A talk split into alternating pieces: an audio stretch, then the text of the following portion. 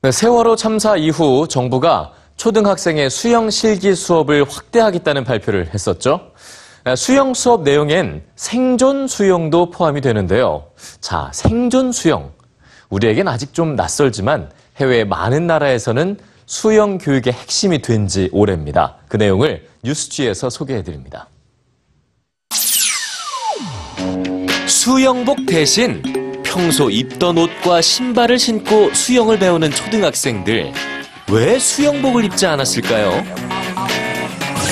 네덜란드, 프랑스, 독일, 일본 등 많은 나라의 어린이들에게 옷을 입고 수영을 하는 건 이상한 일이 아닙니다.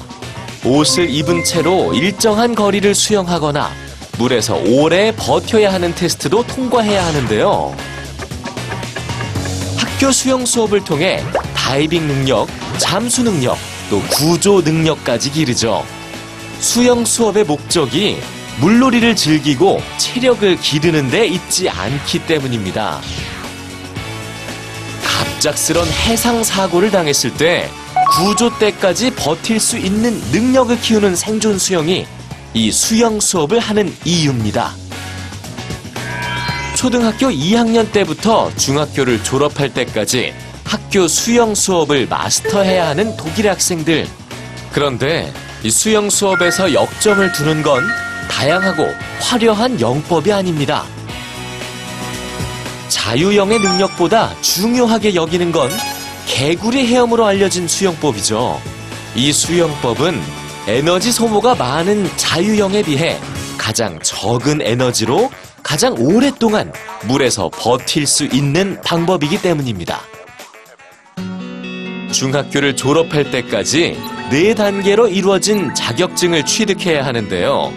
수영 능력뿐만 아니라 다이빙과 잠수 능력도 중요합니다. 마지막 단계의 자격증을 따기 위해서는 24분 안에 600m 완주, 3m 높이에서 다이빙, 또 2m 깊이의 잠수를 한 뒤 3개의 링을 찾을 수 있어야 하죠. 그리고 물에 빠진 사람을 구조해서 50m 이상을 갈 수 있어야 합니다. 나의 생존뿐만 아니라 다른 이의 생존을 돕는 생존 수영이 이 수영 교육의 최종 목표인 겁니다. 빨리 헤엄치는 능력이 아니라 오래 버텨서 생존하는 법을 배우는 수영 수업.